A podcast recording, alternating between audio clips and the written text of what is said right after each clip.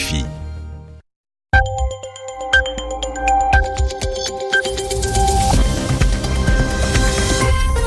À l'écoute des RFI, il est 22h ici à Paris, 2h de moins en temps universel. Loïc Bussière. L'heure de votre journal en français facile, journal que je vous présente ce soir en compagnie de Zéphirin Coadio. Bonsoir Zéphirin. Bonsoir Loïc, bonsoir à tous. À la une, ce soir le défilé du 14 juillet en France et les traditionnelles festivités sur les Champs-Élysées à Paris. Plusieurs milliers de soldats ont descendu l'avenue devant un public. Nombreux reportages dans un instant. Les Champs-Élysées qui accueilleront donc demain les supporters de l'équipe de France de football. Quelques 90 000 personnes sont attendues dans la capitale à l'occasion de la finale France-Croatie. Et puis nous reviendrons sur ces nouveaux ennuis pour la monarchie espagnole. L'ancien roi Juan Carlos, accusé de fraude fiscale durant son règne. Le journal en français facile. Plus de 4000 militaires, 220 véhicules, 250 chevaux, auquel il faut ajouter des dizaines d'avions et d'hélicoptères. Tous avaient rendez-vous sur les Champs-Élysées à Paris ce matin, sur la plus belle avenue du monde. Oui, pour le traditionnel défilé du 14 juillet, jour de fête nationale en France, un défilé qui rassemble les différents corps d'armée, les troupes à pied ou motorisées réunies cette année sur le thème de la fraternité d'armes. Un défilé marqué toutefois par quelques grains de sable dans une mécanique pourtant bien huilée, venant rappeler que rassembler 4300 soldats et leur matériel n'est jamais une chose simple, Olivier Four. Du spectacle pour ouvrir le défilé, cavaliers de la garde républicaine et motards multiplient les tours d'acrobatie. Un grand manège sous les yeux du président de la République. Quand deux motards s'accrochent, ils repartent quelques instants plus tard sous les applaudissements. Mais le défilé a pris un peu de retard. Léger couac quand la patrouille de France s'en mêle les pinceaux dans les couleurs du drapeau français. Le rouge prend la place du bleu. Le public s'interroge. Une erreur de manipulation, assure finalement l'armée de l'air.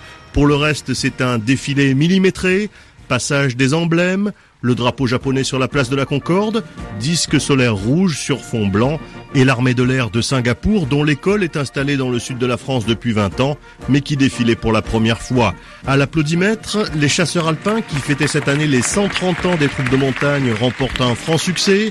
Le défilé se termine en musique sur le thème de la fraternité d'armes en réunissant la musique des équipages de la flotte, le chœur de l'armée française et les tambours de la garde républicaine. Le public venu nombreux se disperse. Demain, un changement de décor sur les Champs-Élysées pour la finale de la Coupe du Monde de football. Reportage signé Olivier Four. La finale de la Coupe du Monde de football qui opposera donc la France à la Croatie. Ce sera à Moscou à partir de 15h temps universel. En France, les supporters ont commencé le compte à rebours avant le match. Mais à Paris, 90 000 personnes sont attendues dans la fan zone installée au pied de la Tour Eiffel pour applaudir Kylian Mbappé, Samuel Umtiti, Benjamin Pavard ou encore N'Golo Kanté. Sauf blessure de dernière minute, le milieu de terrain sera bien dans le 11 de départ. À 27 ans, le joueur est passé par plusieurs clubs, dont celui de Suresnes. Pendant 9 ans, son tout premier club, William Delesseux, s'est rendu justement dans ce club de banlieue parisienne. Plusieurs photos qui trônent au-dessus des trophées, un autographe dans un cadre. Au JS de Suresnes, on célèbre N'Golo Kanté. Sa place en finale de la Coupe du Monde, c'est une fierté pour Pierre Ville, dirigeant du club qui a formé le jeune joueur dès 2001. Ah, c'est un immense bonheur, parce que s'il est un garçon qui mérite, c'est bien lui, puisqu'il s'est fait tout seul. Nous, on l'a accompagné, mais c'est lui qui s'est fait tout seul. Il n'a jamais rien lâché. C'est de l'humilité en personne. Tous se souviennent de ce jour l'année dernière où N'Golo Kanté est revenu à Suresnes, comme le jeune joueur Jalil Kedra. On était tous heureux.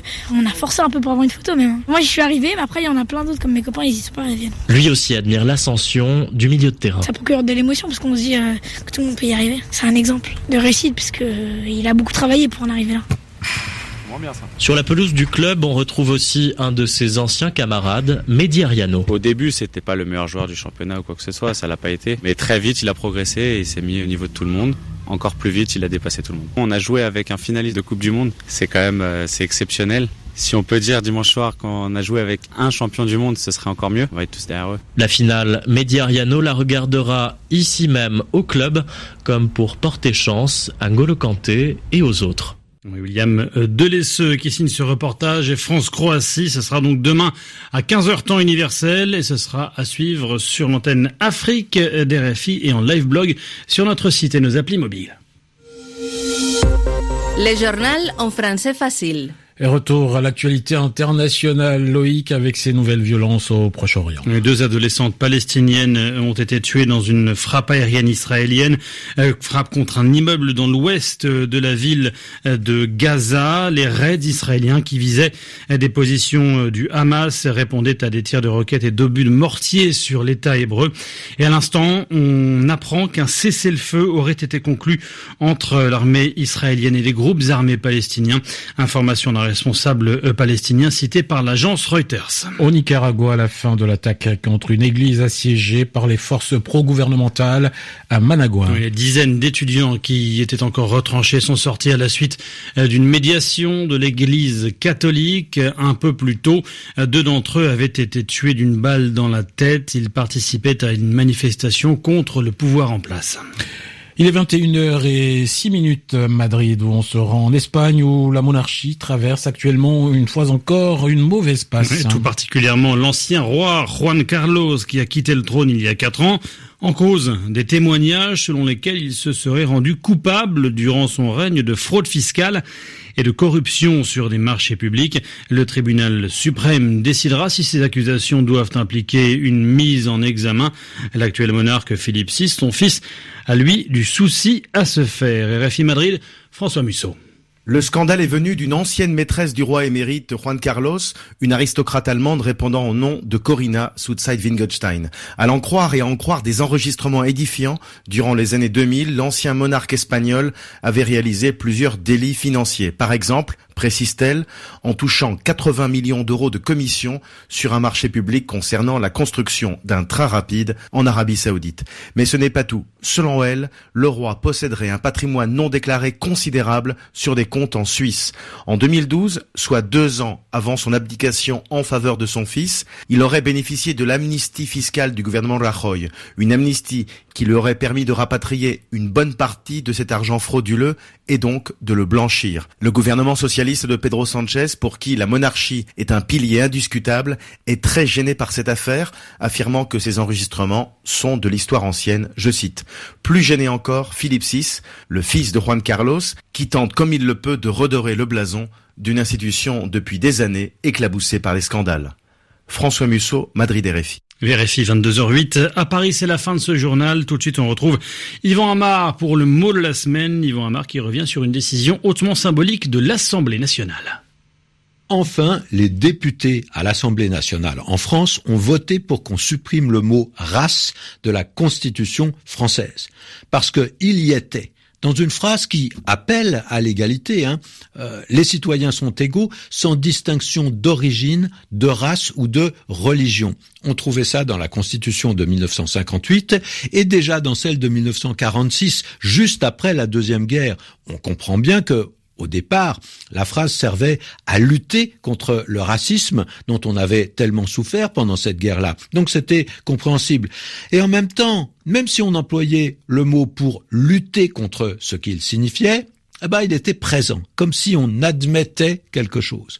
Alors ce mot de race, il a un sens ordinaire, par exemple à propos des animaux. On parle pour les chiens d'épagnols, de caniches, de boxers, pour les vaches de limousines, de charolaises. Et depuis longtemps, le mot « race » s'applique aux humains, d'abord pour désigner des groupes différents. Au départ, ça veut presque dire « famille », mais le sens du mot s'est réduit pour évoquer, en fait, la couleur de la peau. Ainsi, on a parlé de race blanche, noire, jaune, comme si il n'y avait pas une continuité entre ces différents peuples, comme si on avait affaire à des groupes tout à fait différents. Non pas différents par leur histoire, leur proximité, mais différents depuis le début, renvoyant à des types d'êtres humains différents. Et c'est justement là que peuvent se construire les théories racistes qui prétendent établir une différence, une hiérarchie entre des groupes. Certains considérés comme supérieurs, les autres comme inférieurs. C'est pour ça qu'on a enlevé ce mot de race de la Constitution.